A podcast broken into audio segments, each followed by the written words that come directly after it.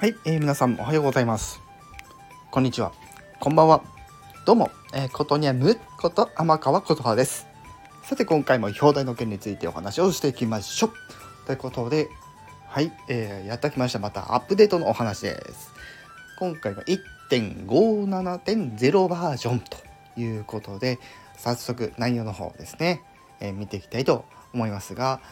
えー、アップデートに書いてるね説明欄はですねあくまでの一部だと思うもしかしたらその他にもあるかもしれませんがまずはざっとご紹介していきたいと思います。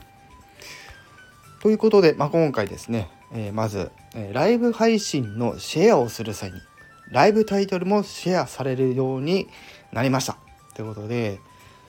これ地味に嬉しいですね。はい来ました地味に嬉しい機能です。私結構ねあのライブするあの自分もそうですけどあの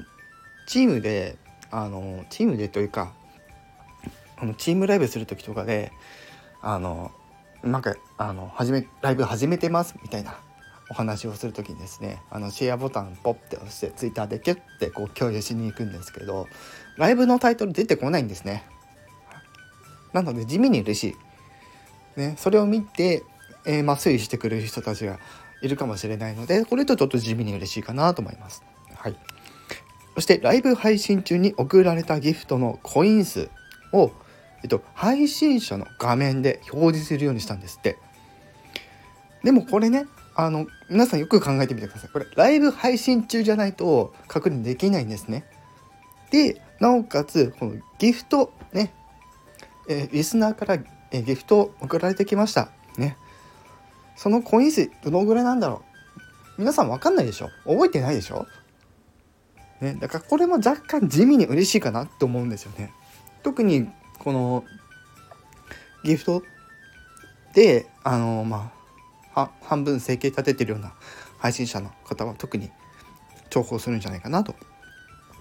思いますね。多分。うん、そして、えー、有料放送の無料視聴可能時間が設定できる上限値を実際の放送時間より短くなるようにしました。まあ当たり前ですよね 例えば、え、5分、放送したとして、えー、まあ、無料視聴可能時間が5分だったら意味ないですもんね。なのでちゃんと、まあ、5分放送したうち無料で聞ける範囲だいたい1分半とか、まあ、2分ぐらいに設定もしくは1分半から1分ぐらいに設定してまあ、えー、有料えー、買って聞いてくださいみたいなさあの対策を投げれるようになるんじゃないかなという感じです。はい、まだまだあります。えー、フォローボタンが押された際にこれ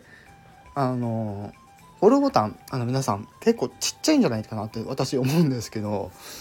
私は大丈夫なんですけど皆さんどうなんだろうこのフォローボタンもうちょっと大きくしてほしいかなって気はするんですがそのフォローボタン押された際にローディングを表示するようにしたんですってうん。いるのかな？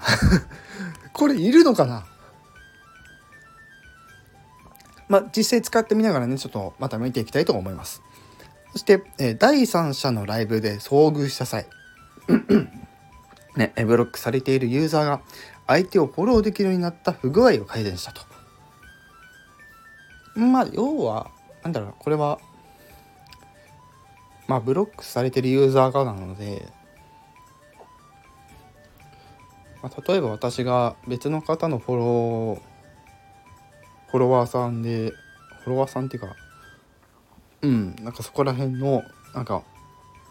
このブロックする問題ブロックされる問題っていうところをあのもう少しこうしっかりとメリハリをつけるような感じなのかなっていうイメージですけど。はい。あとはその他ねあの不具合修正など、ね、されたということで、えー、実際に使ってみながらねまた、えー、運営さんの方にはちょっと要望を投げていきたいと思います。はいということで、えー、短めにちょっとお話しさせていただきました。